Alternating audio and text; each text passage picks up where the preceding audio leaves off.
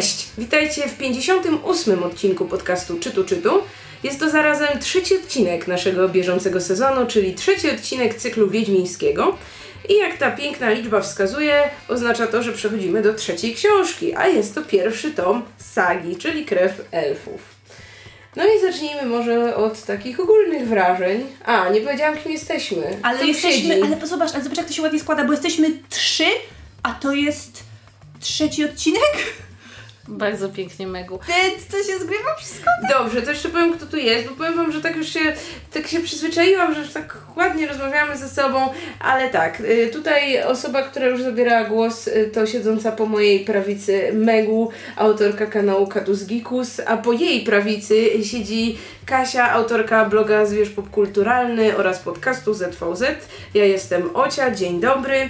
Y, Wracając do postawionego na wstępie pytania, no i jak Wam ten tom podszedł, jakby w porównaniu do opowiadań załóżmy, czy, czy lepiej, czy gorzej, czy tak jak pamiętacie, czy inaczej, jak to było z tym tomem? Zważywszy na to, że ja nic nie pamiętam z mojego pierwszego czytania Wiedźmina i się za każdym razem czuję, jakbym czytała go pierwszy raz i ja wciąż pamiętając te takie, takie, takie delikatne wrażenia, bo ja głównie zapamiętuję wrażenia z czytania, a nie, e, a nie fabułę, ja wiedziałam, że w pewnym momencie saga przestała mi się aż tak bardzo podobać, ale to jeszcze nie był pierwszy tom, że pierwszy tom, pierwszy tom był ok.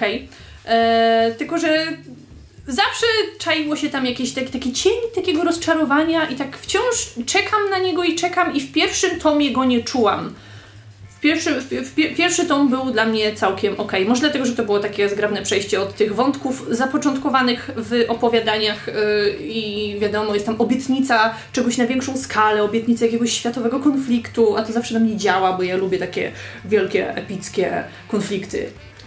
Ja muszę powiedzieć, że ja akurat pierwszy tom, pierwsze trzy tomy sagi pamiętam bardzo dobrze, no ale to też ilość, lektu, ilość lektury się do tego przyczyniła. Natomiast ja miałam zawsze takie wrażenie, że istnieje dość spora różnica jakościowa między pierwszym tomem sagi a drugim tomem opowiadań.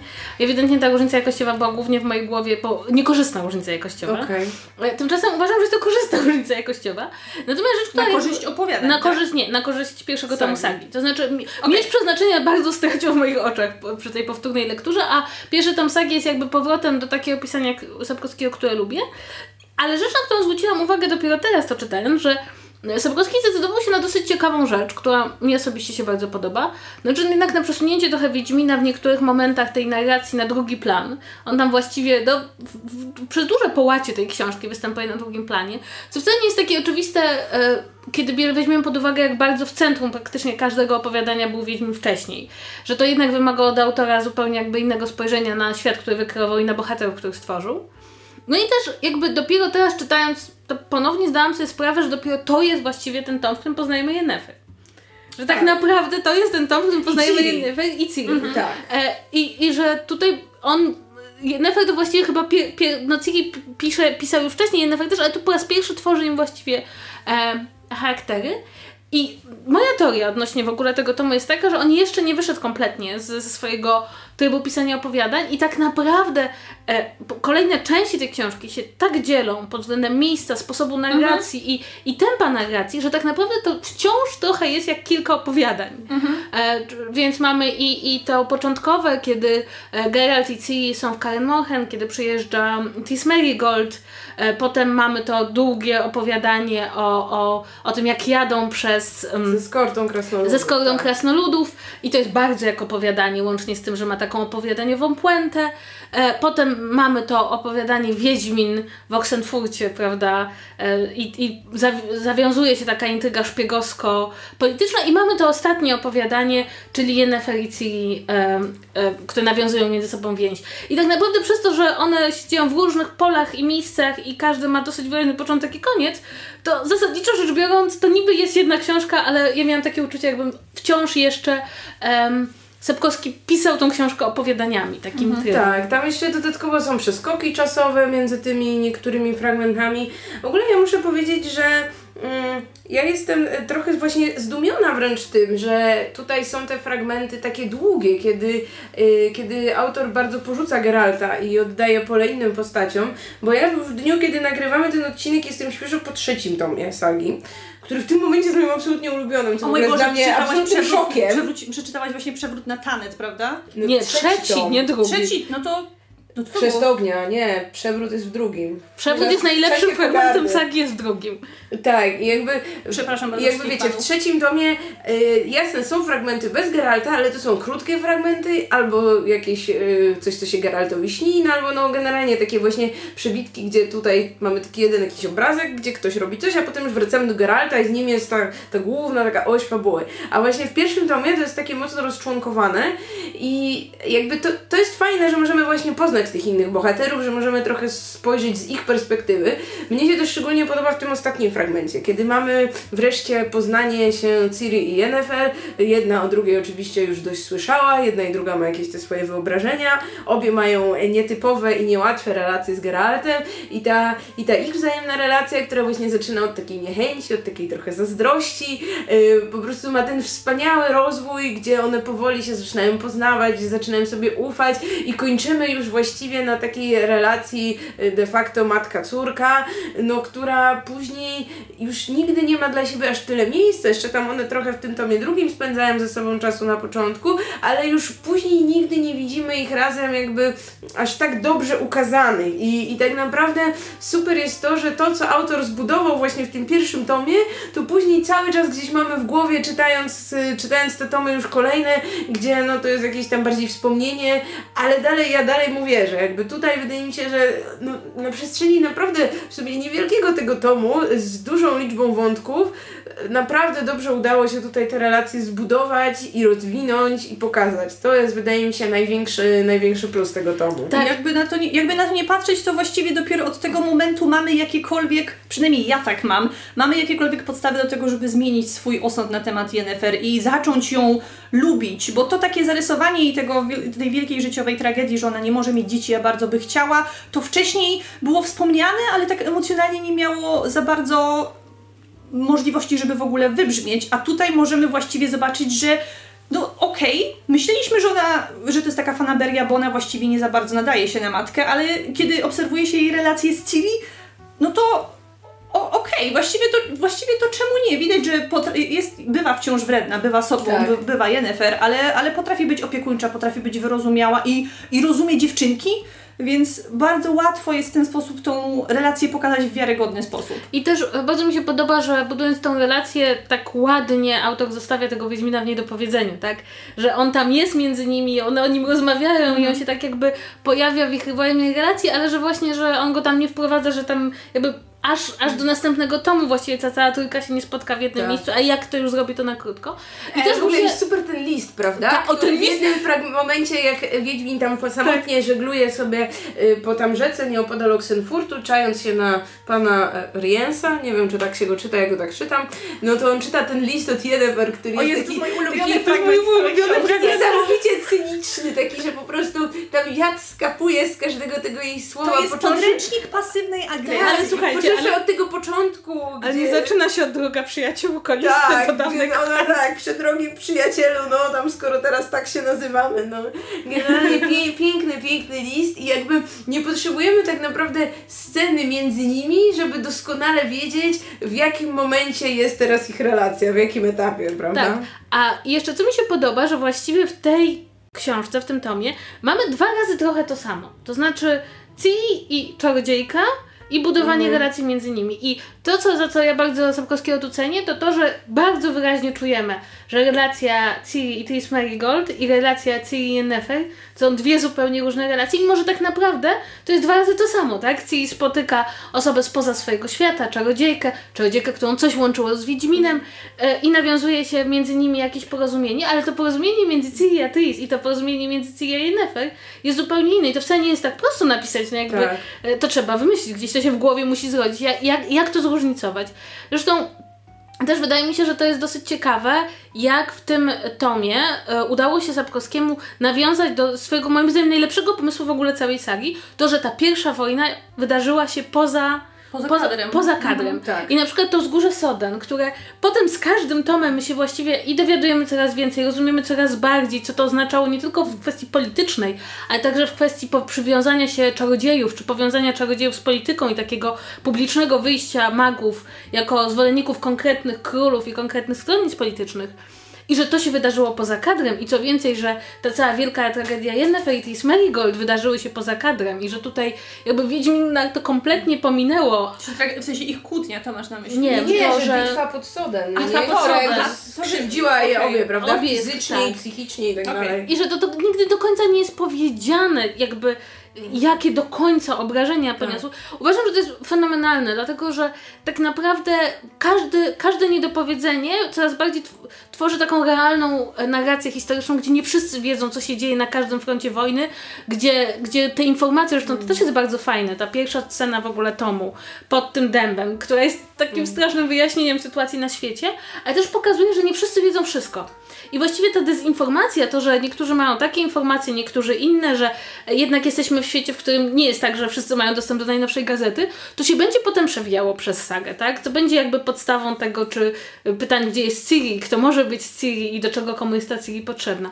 Więc to mi się wydaje, że to jest w sumie tak z punktu widzenia budowania świata e, jedna z najlepszych rzeczy w tej książce tak naprawdę. Ja jeszcze bym chciała wrócić do Tris właśnie i do tej, do tej relacji, bo wydaje mi się, że właśnie ta relacja Tris i Ciri to jest bardziej taka jednak relacja y, siostrzana, prawda? tak, tak. Która wynika no i z tego, że Tris jest znacznie młodsza od Yennefer, no ale tam powiedzmy wszyscy, wszyscy magowie są długowieczni, no ale generalnie widać, że jest taka bardziej jeszcze naiwna, e, taka no zupełnie inaczej usposobiona, prawda? Taka też dużo bardziej otwarta i, i tak nastawiona pozytywnie do świata, wierzy, że może z Geraltem jeszcze coś tu się uda. I, i generalnie no właśnie jest tym takim powiedziałabym drugim biegunem, w, w, s- jeśli zestawimy ją i Yennefer i ja się cały czas zastanawiam jakby Szkoda, że tej ich relacji nie ma nigdzie tak, wiecie, bardziej, yy, bardziej opisanej, no bo dowiadujemy się tak naprawdę już, że no one zawsze się tam przyjaźniły, dowiadujemy się, że w momencie jak Geralt po raz drugi zerwał z Yennefer, czyli no, ona z nim w,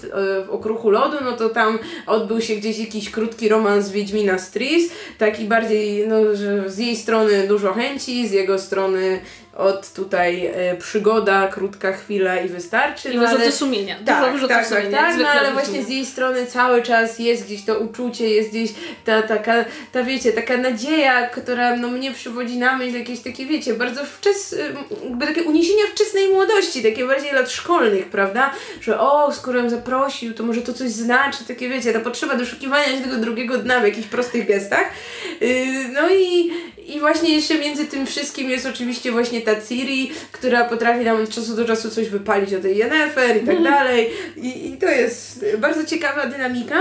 I właśnie tym bardziej właśnie mi szkoda, wracając do mojej poprzedniej myśli, że właśnie ta relacja Tris i Yennefer, ona nigdy nie jest tak w pełni ukazana, że jakby no możemy się domyślać, że, że no tam się przyjaźnią, że gdzieś tam ta relacja Tris z Geraltem jakąś rysą na tej przyjaźni była, no później już raczej nie, bo później jak no już od kolejnego tomu, no to Yennefer generalnie tam raczej drwi z jakichś tam ewentualnych czarodziejek podbijających do Geralta, niż się tym bardzo serio przyjmuje.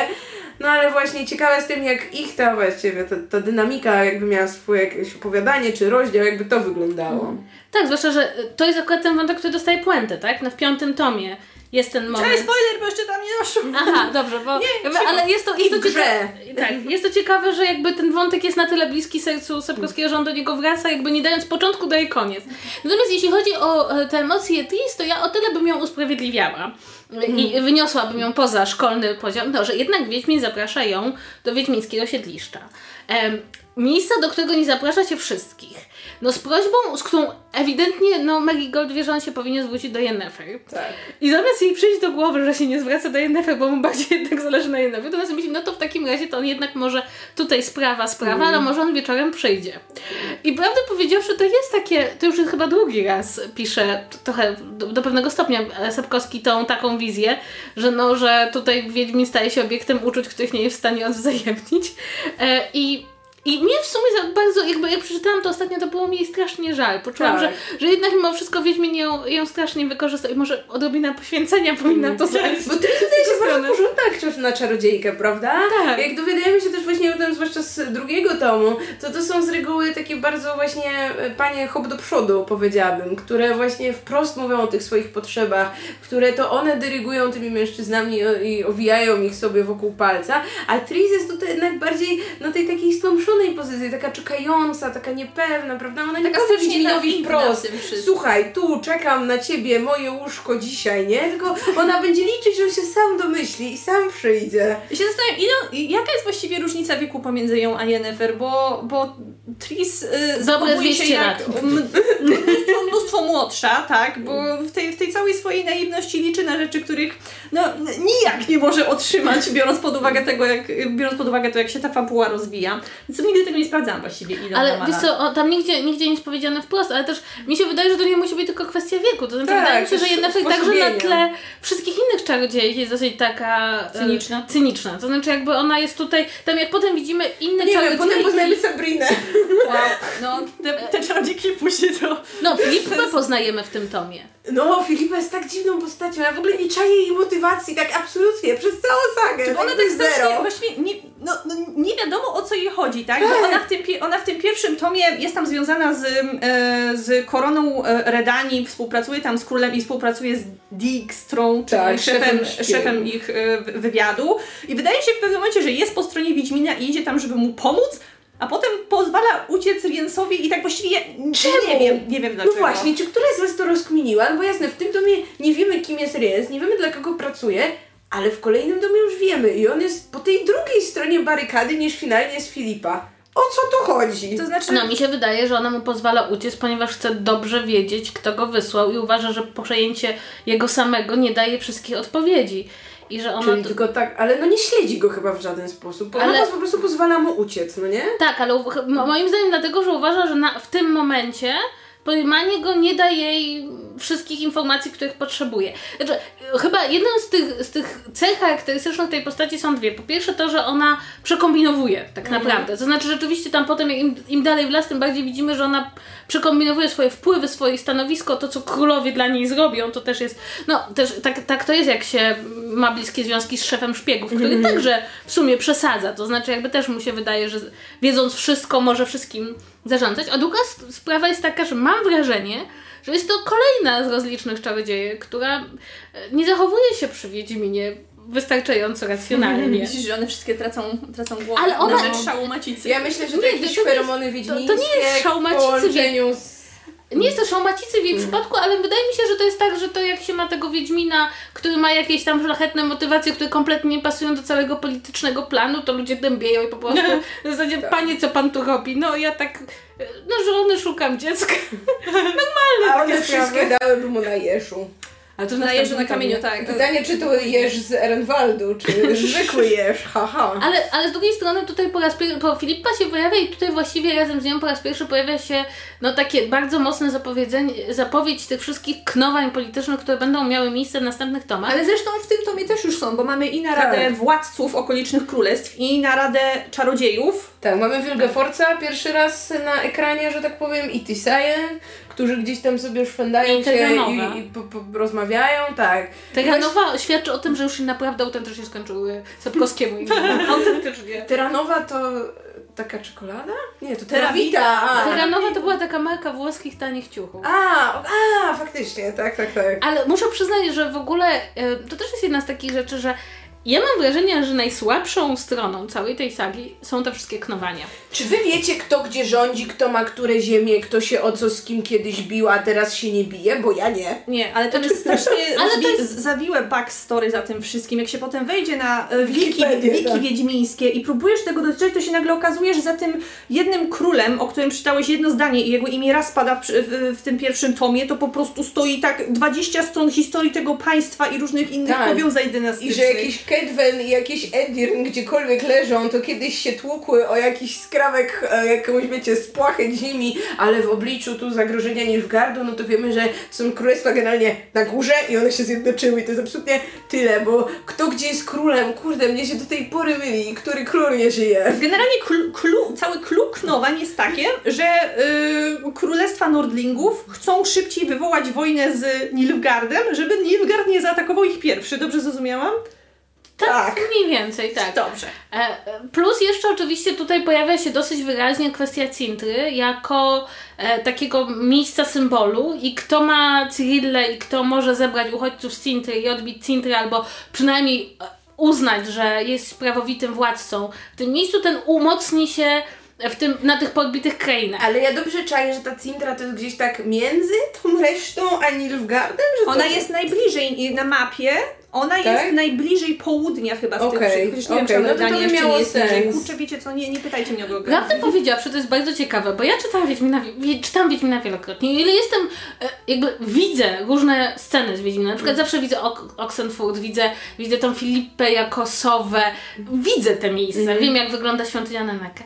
To nijak nie umiem sobie wyobrazić tego W tej świata. książce brakuje mapy. Ale I była mapa. Była mapa, bo ja teraz Albo czytam, ja sobie tylko sprawdzałam. Wydaje Ale mi to się, że to mogła być jakaś fan mapa albo mapa z gry, czy Ale to jest takiego. bardzo ciekawe, bo kiedyś Sapkowski napisał, jak napisać powieść e, fantastyczną i tam był jeden punkt, Nie rób że, mapy. nie, że konieczna jest mapa. Właśnie to kojarzę jakieś takie, wiecie, piąte przez dziesiąte tam wypowiedzi Sapkowskiego już potem po latach, to on zawsze sam mówił, że tę politykę to pisał jakkolwiek, żeby tylko coś tam było, a sam nie do końca Tak. ogarniał, gdzie co leży i tak dalej. Więc może fakt, że no nie jest nam łatwo się w tym połapać, to nie tylko, wiecie, jakaś taka y, w nas jakiś brak, ale, ale też, że no nie jest to jakoś super jasno napisane i nie jest to coś, co gdzieś tam łatwo człowiek zapamiętuje. Nawet jeśli właśnie czyta tę książkę po raz który, to te rozdziały z naradami królów to jest dla mnie jakiś koszmar, bo oni co chwilę, jeszcze ten w pierwszym tomie to był bieda, ale tam potem w drugim tomie jest taki koszmarny rozdział, jak oni siedzą nad jakąś mapą, coś tam sobie przedstawiają i nie wiadomo o co Jest im tyle chodzi. imion, których nie da się I co chwilę zmieniają zdanie. W tym tomie oni stwierdzają, hej, zabijmy Ciri, bo jak nie zabijemy Ciri, to tam Nilfgaard położy na niej łapy i zrobi z niej cesarzową i to będzie dla nas duże zagrożenie. A to później Ciri. już stwierdzają, hej, nie zabijajmy Ciri, tylko złapmy Ciri, niech będzie po naszej stronie. Ale co, co się zmieniło? Nic się nie zmieniło. Nie wiem, ja tylko wiem, że Jaruga jest ważna na mapie, bo jak, Rzeka, prze, jak rzeka, przejdą przez tak. rzekę, to jest przez ranę. Tak, i w To zapamiętałam. trzecim tomie ładnie płyną promem po tej rzece i jest bitwa o most. To, to spoko. Tak, i królowa Mew. Królowa Mew. Ale z Lyry i Rivi. Tak, to jest bardzo ważne, bo w końcu Wiedźmin... Nie, dobra, Ale dobra, dobra, spoiler. do przyszłości. Ja bym chciała jeszcze tylko powiedzieć, że mnie się bardzo podobał, podobała w ogóle cała historia tego konwoju, który ochraniali i prowadzili i jak tam jest poprowadzony wątek tłumaczenia, kto tak naprawdę ma rację w tym całym sporze o dyskryminację elfów e, i innych, innych e, magicznych, e, magicznych stworzeń, a kto tej racji nie ma, że tam każdy dostał tak naprawdę swoje pole do wypowiedzenia własnych racji. Dostał je i Wiedźmin, który próbuje być neutralny, ale mu to nie wychodzi, i Arpen Zigrin, który tam e, opowiada się za e, tymi e, magicznymi stworzeniami. Nie pamiętam, kto reprezentował trzecią frakcję, która była bardziej za, bardziej za ludźmi. W każdym razie, kiedy Czy przeczytałam... mówiąc magiczne stworzenia, może myślę nie ludzi. Nie ludzi, tak, Okej. to taki skrót myślowy zastosowałam. Harry Potter wszedł za mocno. W każdym razie, kiedy skończyłam tę część książki i tam, tam, tam dosyć takie mocno emocjonalne było to zakończenie, ja pamiętam, że się nawet wzruszyłam, e, to, e, to, to poczułam, że ta kwestia została mi w tym pierwszym tomie dobrze wytłumaczona. Dobrze zarysowano to, cało, to, cało, to całe pole tych niesnasek, kto tutaj z kim się nienawidzi i z czego to się bierze i kto tak naprawdę ma rację według różnych ludzi i to mi się bardzo podobało. Może powiedzmy, że ta, tam są jakby takie dwa punkty zapalne. Może o, dla ludzi, którzy nas słuchają i nie są świeżo po lekturze Wiedźmina, więc liczą, że trochę im opowiemy. Więc generalnie konwój y, prowadzony właśnie tutaj przez Krasnoluda Jarpena, znanego nam skądinąd z granicy możliwości, y, wiezie ładunek, rzekomo bardzo cenny, od jednego króla do drugiego, bodaj od Henselta do Demawenda, ale może być odwrotnie, ale Wow. gdzieś między nimi dwoma sobie Nieźle. to wiozą. Y, I generalnie potem dochodzi do ataku wiewiórek na ten konwój. Skojatal? Tak.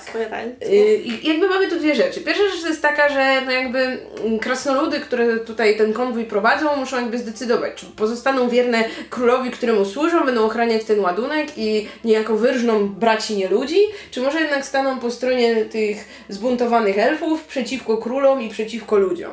No i jak się dowiadujemy, no to jednak oni są wierni królom i tutaj wiewiórki wyżynają. Yy, Takoż Wiedźmin, który jednak nie pozostał neutralny, mimo że chciał.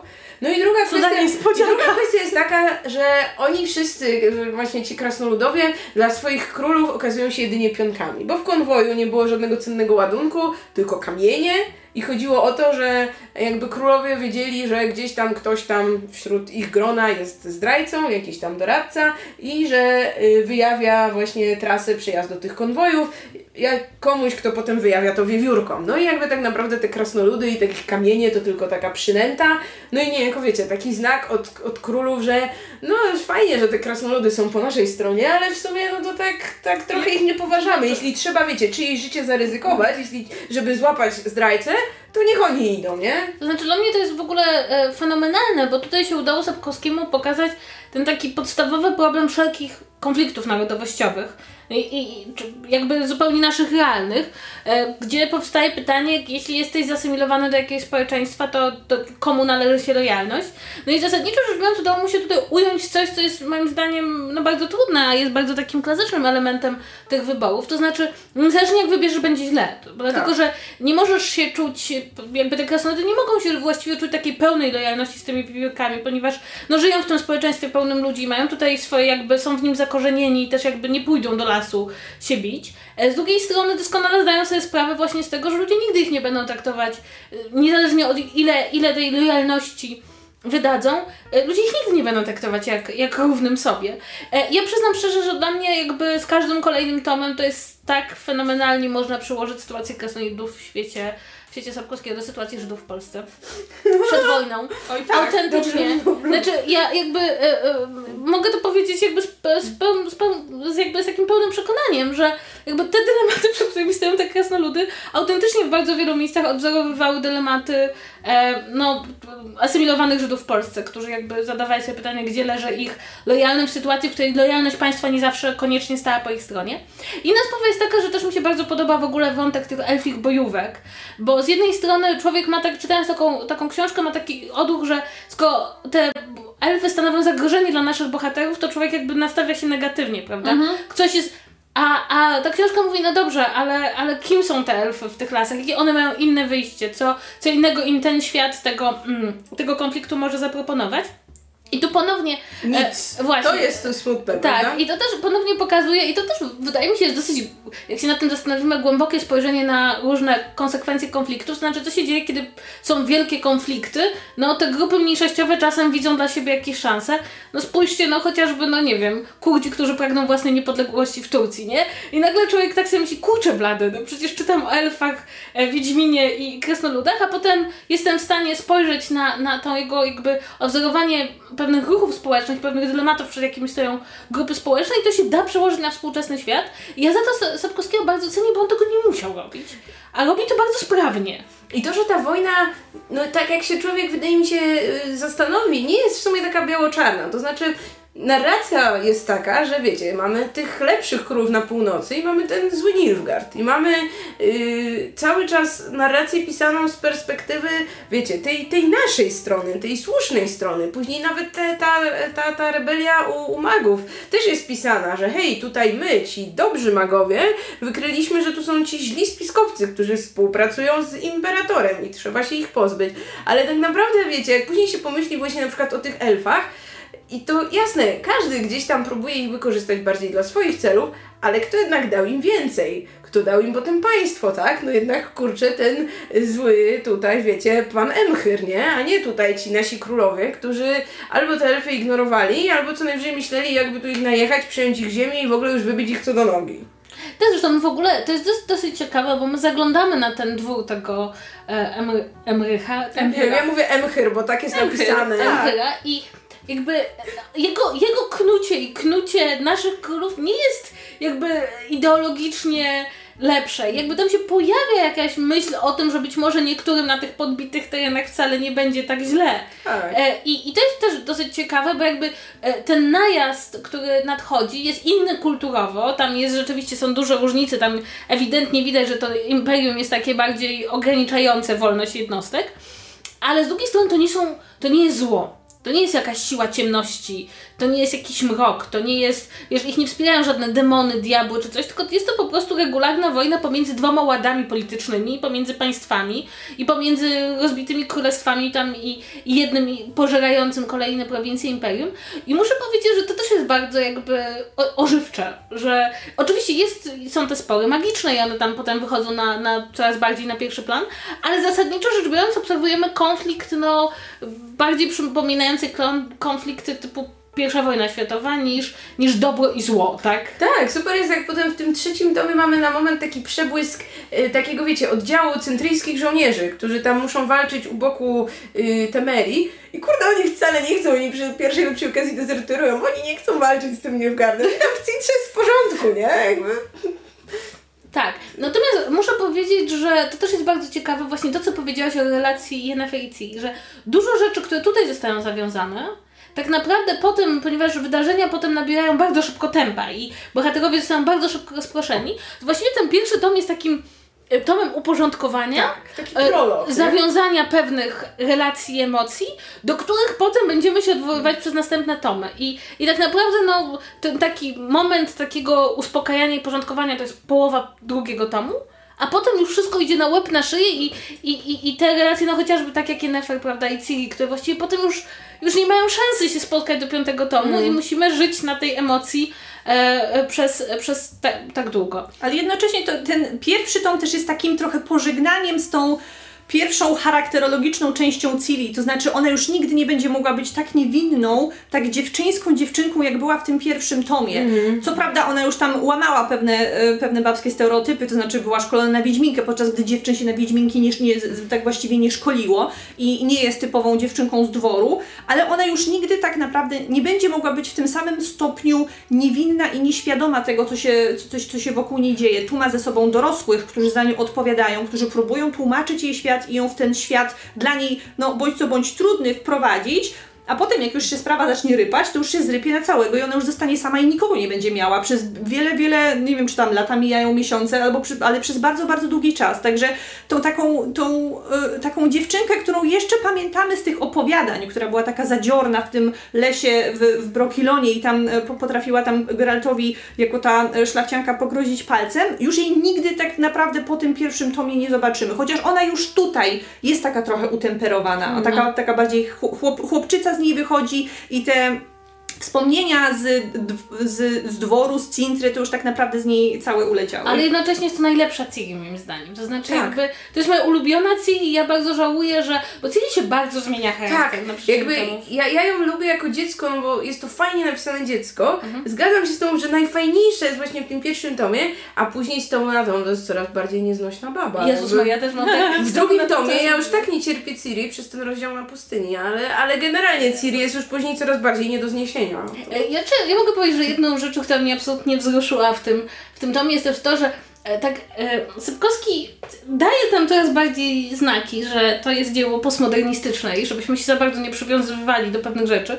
Bo ukochany moment jest, kiedy Yennefer robi Ciri test na inteligencję i to jest współczesny test na inteligencję z dopasuj drzewka i dopasuj kółki, dopasuj trójkąciki. I też mam takie, dopiero jak czytałam to niedawno, to zdałam sobie sprawę, że to jest takie, wiecie, mrugnięcie okiem do, współ, do czytelnika współczesnego, kto jednak trochę mówi, no magia magią, prawda? Ale ci czarodzieje mają współczesne testy na inteligencję, które się robi dzieciakom w wieku szkolnym.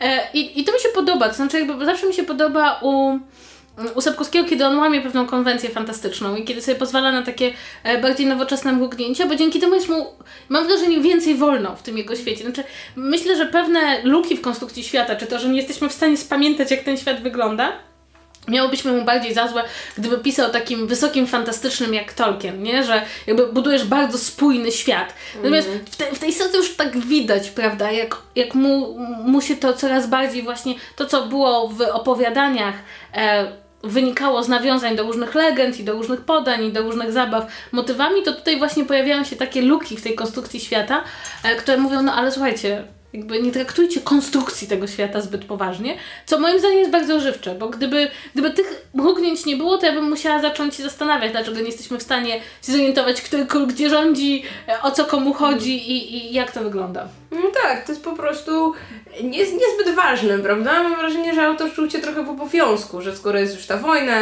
to jest jakiś właśnie ten konflikt, no to on musi co jakiś czas wrócić do tych królów, coś tam napisać, że tu coś robią, że tu się naradzają, ale tak naprawdę no to sam niekoniecznie jest tym zainteresowany, prawda? Że woli i, najlepiej mu wychodzą właśnie te, te momenty problemowe, kiedy właśnie możemy sobie, wiecie, tutaj nałożyć jakąś tę metaforę na tych nieludzi, że to ci te mniejszości jakieś uciskane i tak dalej, kiedy możemy sobie nad, relacjach, nad relacjami postaci podumać, albo właśnie nad jakimś konfliktem, zwłaszcza Geralta, który wiecie, o zabijać, nie zabijać, a co tu zrobić.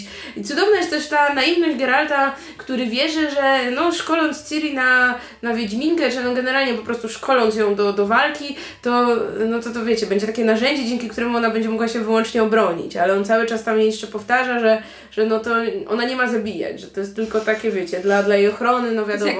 szkolący X-Menów. czasy są jakie są, plus no wiadomo, Geralt generalnie nie miał co z nią zrobić, prawda, innego, a a już później właśnie od, od, już, od już drugiego tomu, no to widzimy jak bardzo Ge Geralt był właśnie naiwny i to był totalny klops, no bo Ciri jak tylko zabija pierwszą osobę, to potem stwierdza, wow, zabijanie jest super, będę zabijać jak najwięcej. Ale też trzeba powiedzieć, że mi się też bardzo podoba, że Wiedźmin nie wie co zrobić z Ciri. Mm. Znaczy jakby to mi się podoba, że on nie dostał nagle jakichś wybitnych umiejętności rodzicielskich, tylko on ma takie na zasadzie, no to macie... To znam, nie? To znam, no to chodź, no to cię będę szkolić na Wiedźminkę, jakby w ogóle nie zastanowię się czy to ma jakiś sens dla tak. ciebie? Co zwłaszcza widać w tej scenie, kiedy Tris uświadamia wszystkim Wiedźminom, że no Ciri jest dziewczynką i Ciri menstruuje co, co miesiąc, więc może dacie jej zwolnienie z WF-u, żeby Wiedźmini nie zauważyli, prawda? Ale to, to, to, to, to, jest tak pięknie opisane, że ich tak wszystkich wcięło i to, po prostu... I to A, jest, faktycznie. Tak, i to jest, to, to jest ta taka bardzo powszechna reakcja, którą spotykasz u facetów,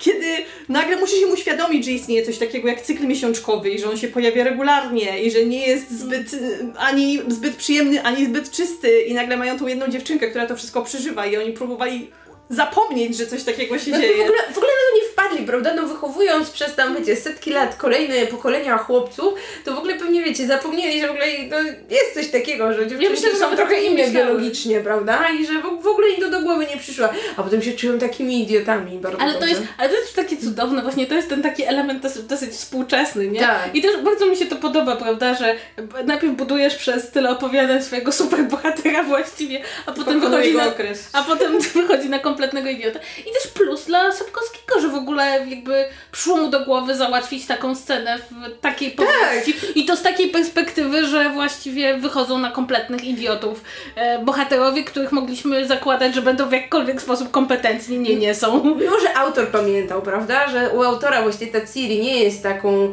wiecie, takim chłopcem, tylko że ze zmienioną płcią, tylko że jednak no faktycznie właśnie pamięta o tym, że jednak musi być trochę słabsza, że jednak trochę inaczej dojrzewa i właśnie, że, że no to nabiera takiego, takiego miłego realizmu, no właśnie to nie jest właśnie, nie chodzi o to, że o, realizm to, że o, musi być wszystko, nie wiem, jak w średniowiecznej Polsce czy coś, tylko, że to takie rzeczy bliskie bohaterom gdzieś tam też się pojawiają, takie wiecie, to takie nasze, przyziemne.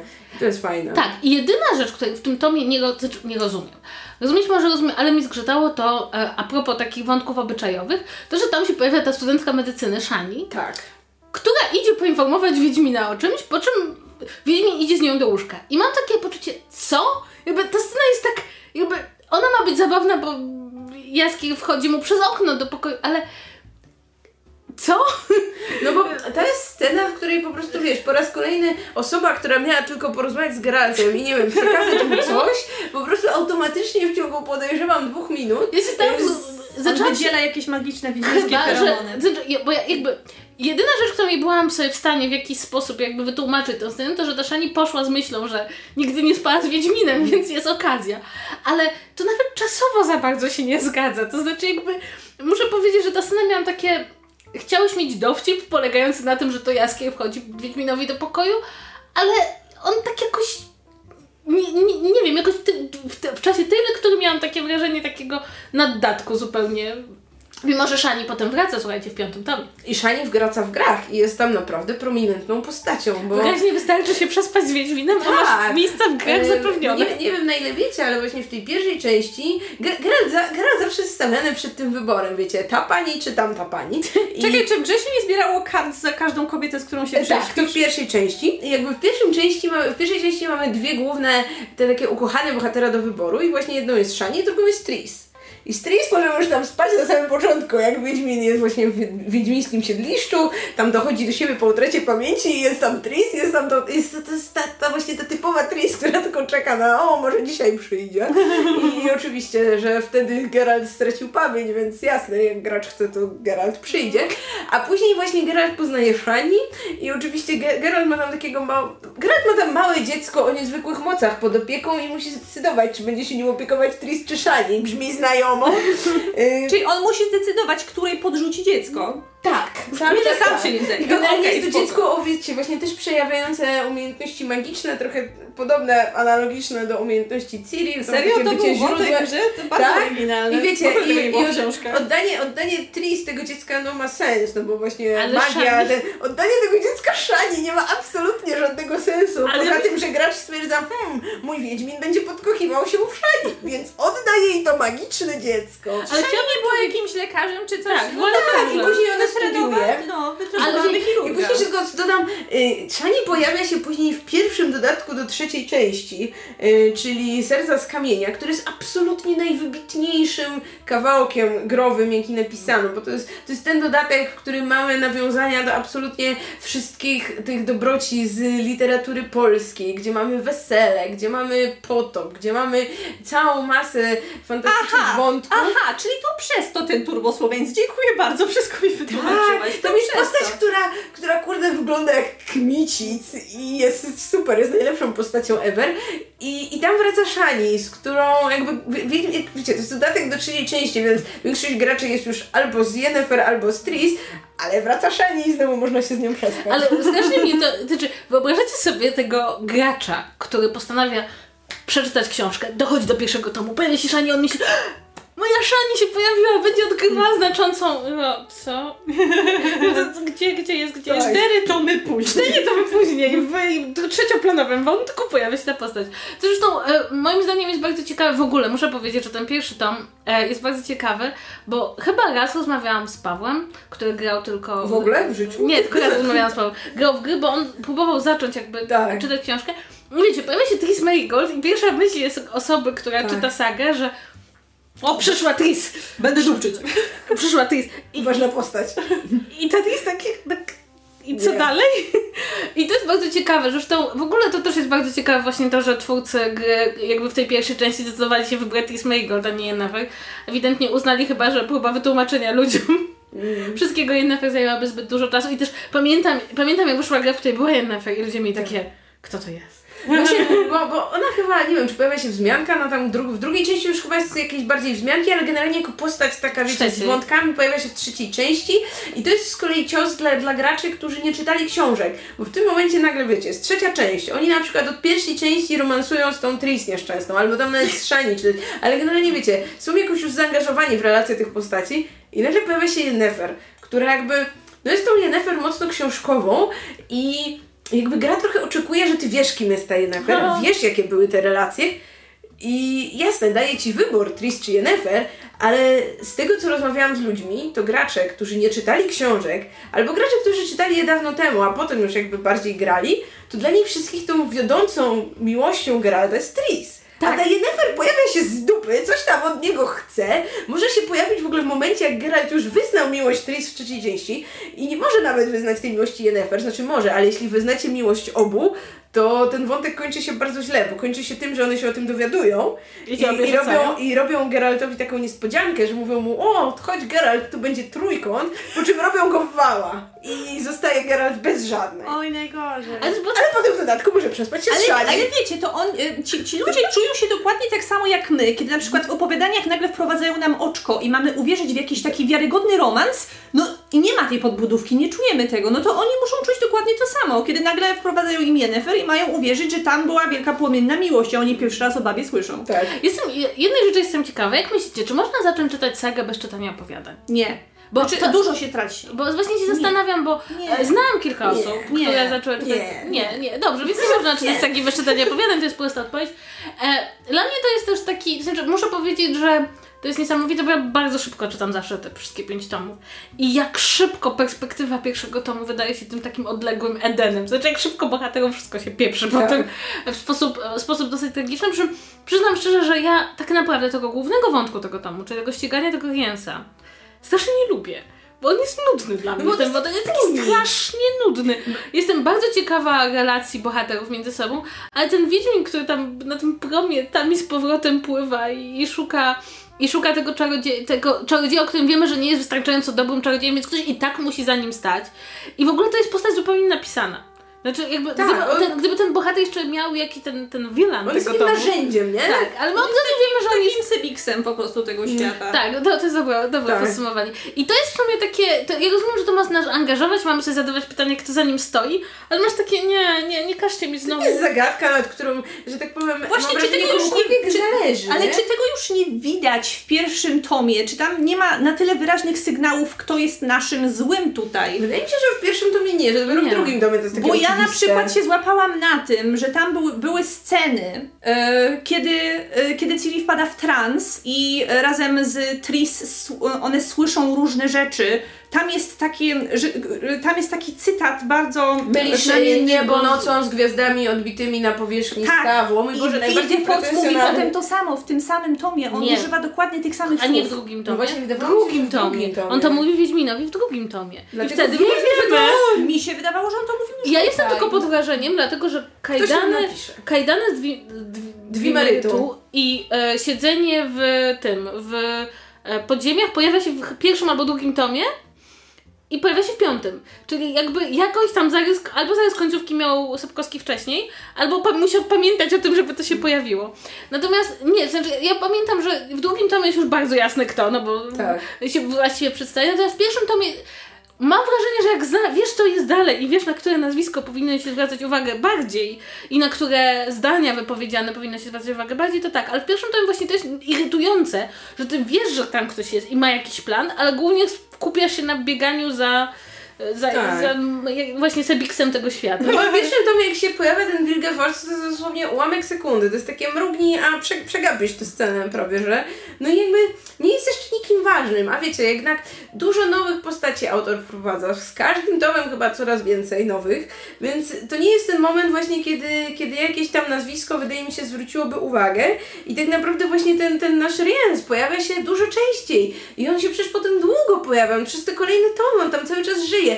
I tak jak Mego powiedziała, to jest postać, o której my nic nie wiemy. Co nas ten typ obchodzi? On nie ma Nic charakteru. on nie ma żadnego, on jakby jest, jest do wynajęcia, więc Nie wiemy motywacji. Tak, nie wiemy tak dokładnie, nie znamy jego motywacji, nie wiemy, czy on pomaga, nie wiem, właśnie z chciwości, dla wpływu, dlatego, że nie ma nic innego już w życiu do roboty, czy co. No, bez No bo, no bo ta postać. w tej całej sadze spędza tak, sp- spełnia taką funkcję tego pierwszego bossa do pokonania, Tak. ale on jest, on, on jest z kartonu, on, on nie musi się liczyć. Jego jedyną funkcją jest bycie przydupasem kogoś tam, kogo nie znamy i to jest ta wielka tajemnica, która ma nas emocjonować, ale on, on nie ma, on, wydaje mi się, że znaczy, nie było takiego planu, żeby z niego robić ważną postać z charakterem. No on tutaj, no tutaj jest niestety kartonem. No trochę. tak, tylko że jest go trochę za dużo i jak jakby ja jestem w Tak. stanie znieść w jednej czy drugiej scenie karton, natomiast kiedy on jakby ma być tym powodem, dla którego bohaterowie tam podejmują różne działania, no to mnie już to irytuje. Ale muszę powiedzieć, że to dla mnie zawsze działa, że jak przeczytam pierwszy tom sagi, to natychmiast chcę przeczytać drugi. Nie po jakim, natychmiast chcę przeczytać drugi. To mi się zaczyna wyga- wygaszać koło trzeciego. To znaczy, ja przeczytam trzeci, nie chcę natychmiast przeczytać czwartego. Natomiast przy pierwszym mam takie drugi tom, oni się tego wszyscy spotkają, co tam się będzie działo. I, i muszę powiedzieć, że, że pod tym względem takiego wstępu, który. Znaczy, powiem szczerze, ja nie wiem, jak ja bym wytrzymała, gdybym czekała na oryginalny druk Wiedźmina i, i, i byłoby tak, że to jest koniec i nie wiem, co Nie dalej. nie dalej. możesz sięgnąć dalej. Bo ja zaczęłam czytać pierwszy raz Wiedźmina i wyszedł piąty tom. Okej, czyli... Który, w którym roku wyszedł ostatni? E, to ja Nie w wiem, tym, gdzie- ja w momencie. 98, nie wiem. Ja w tym momencie wy, wyjmuję telefon. Ja na przykład pamiętam, że mój ojciec przeżywał premiery tych książek, jak jechaliśmy na jakieś wakacje, że wyszedł No jakiś tam tak. kolejny tom, on od razu musiał kupić i Mm. musiał to ze sobą zabrać na W wakacje. To 99 pamiętam. roku, tak. A, no to byłam blisko. No, więc y, ja pamiętam jakby tą panią jeździła z pięcioma zakładkami, tak. Tak. E, ale w każdym razie, ale ja sobie nie wyobrażam czekania na następny. To znaczy po pierwszym. Dobra, słuchajcie, no to w każdym razie weszliśmy już w świat sagi i ewidentnie, tak jak rozmawiamy, ciągnie nas do tomów następnych. Tak. I tak też zauważyłam, że tak bardzo entuzjastycznie jesteśmy w tym momencie nastawione. Nie ma takiego narzekania, mimo tego bardzo powszechnego e, podejścia, że opowiadania, e, opowiadania jej, saga Ney, O, słuchajcie, okaże się jeszcze, że tutaj w ogóle, wiecie, w, w rewolucyjny podcast będziemy chwalić sagę. Nie wiem, powiem wam, że Ej, ja, ja na razie autenty- chwalę, więc- ja jestem autentycznie tą osobą, która nie pamięta, co było w którym tomie i która w tym momencie zdziwiona trochę własnym odbiorem, bo tak jak mówię, z trzech przeczytanych na razie tomów sagi, trzeci jest moim absolutnie ulubionym. Ale teraz Więc poprosimy zobaczymy. Ocie, żeby nam powiedziała, czy w pierwszym tomie sagi pojawia się jakiś z naszych znanych wątków. No więc tak jak już wspomniałyśmy, jest oczywiście wątek Geralta, y, y, kto tu jest potworem, który próbuje pozostać neutralny i oczywiście nie wiem. A wątek, czy kto tu jest potworem? No są te dyskusje na pewno o tych, wiecie, o tym potworu na, potworu, o tym potworze Potworze- na, na rzece, prawda? Tak, ale, to jest, ale to jest akurat ten moment, Ten kiedy moment Geralt pokazuje, że on dzieli te stworzenia na Tak. inteligentne i nieinteligentne i tutaj mówi, że e, kurczę, ekologu trochę powstrzymaj Mhm. swoje zapędy, bo to jest niebezpieczne stworzenie i z tym będziemy walczyć. Ja mam też wrażenie, że być może w dyskusji o Wiedźminach tak, to Kalmochen przewija. trochę się przewija, kto jest potworem. Więc możemy powiedzieć, że tak, jeden wątek mocno, Tak. drugi wątek tak. Naciąganie, musiały Naciąganie, bardzo się tak. No, tutaj I doszukiwać. to w takim razie chyba wszystko w tym tygodniu. E, mamy nadzieję, że czytacie i nadrabiacie sagę razem z nami, a jeśli nie, to właśnie w tym momencie dochodzicie do wniosku, że musicie zacząć czytać opowiadanie i przesłuchacie dwa poprzednie odcinki. My zostajemy z Wiedźminem jeszcze na trzy, cztery Cztery co najmniej jeszcze odcinki przed Tak. nami, bo jeszcze cztery tomy sagi, ale powiem Wam, że jestem aż zdumiona, jak dużo jest narzekań ludzi, że o Jezu, nie nadążam, Panie, przecież ludzie, te książki mają na razie 200-300 stron, te pierwsze trzy I tomy. czytają się bardzo szybko. Tak, Elfów więc- się czyta d- Więc maksymalnie ja nie wiem, ja nie wiem, co wy robicie, jeśli nie jesteście na tyle wciągnięci, by między jednym a drugim odcinkiem czytu czytu pochłonąć to choćby, nie wiem, wiesz, w toalecie co? albo Bo wydaje, autobusie. wydaje mi się, że mamy dużo takich słuchaczy, którzy teraz słuchają audiobooków, bo ja nie wiem, czy one tak jakoś na nowo nie zaczęły wychodzić właśnie przed serialem. Wiesz co, audiobooków było już co najmniej dwie edycje, przy czym nie wiem, czy ta druga dobrana do końca, czy nie została gdzieś przerwana. Wiem, że teraz na Storytelu są audiobooki i są chyba do Krwi Elfów włącznie na tym etapie. Ale nawet nie umiem Ci powiedzieć, czy to są któreś te wersje jakoś, nie wiem, dodawane tam od nowa, bo mają prawa, czy to są zupełnie nowe nagrania, bo zupełnie tego nie śledziłam. No kojarzę, że na pewno jest jakiś, y, jest, są jakieś wersje audio, gdzie chyba... y, Jedna jest taka z narratorem po prostu, No a jedna jest taka z słuchowiska, tak, ale chyba tego słuchowiska nie nagrali nigdy do końca. Chyba są tylko trzy czy cztery. No jakoś tak, ale nie wiem, którą wersję W Storytel każdym razie publikuje. macie jeszcze teraz szansę, niezależnie czy czytacie bardzo szybko czy wolno, żeby nadrobić i, i zrównać się z nami. Jeszcze macie dwa tomy, które są cieńsze, a potem będą dwa tomy, które są troszkę grubsze, chociaż moim zdaniem Panią Jezioła się bardzo szybko czyta. I to wszystko w tym tygodniu. W następnym tygodniu będziemy omawiały chyba nasz najbardziej budzący emocje tom sagi. Taka. Więc, więc do usłyszenia i, i możecie nam wysyłać maile i polubić Tak. nasz fanpage na Facebooku, czytu, czytu Tak. i e, bardzo byłoby nam miło, gdybyście polubili także nasz kanał na YouTube, czytu, czytu podcast. Za- Zachęcamy. No, ale Daj możecie też suba. nas słuchać na Spotify, czy gdzie tam Tak. wolicie w aplikacjach podcastowych. Chociaż jak nas słuchacie na YouTubie, no to mamy z tego taki, wiecie, wdowi grosz przynajmniej. Tam Tak, wiecie, więc polub... 50 zł do podziału na 3 po miesiącu. tak, więc polubcie, polubcie nas na e, e, YouTubie i powiedzcie swoim znajomym, że to jest taki bardzo, bardzo dobry kanał, świetne filmiki, mnóstwo akcji. Tak, tyle się dzieje. Tyle się dzieje, długie filmiki Dobra pełne grafika. akcji. Dobra, świetna grafika. No. Dziękuję A ci. dźwięk jaki? No, po prostu. Wszystko, wszystko po prostu jakby serial o Wiedźminie. Tak. Po polsku. Po polsku. Po Tak. polskiemu. Po polskiemu. I Dobrze. to by było Na tyle. tyle w tym tygodniu. Czekamy na Was za tydzień i e, czytajcie, nadganiajcie i nie zostawajcie w tyle, żebyście mogli Tak być z jest. nami na bieżąco. Tak jest. Pa, pa. Pa, pa! Pa!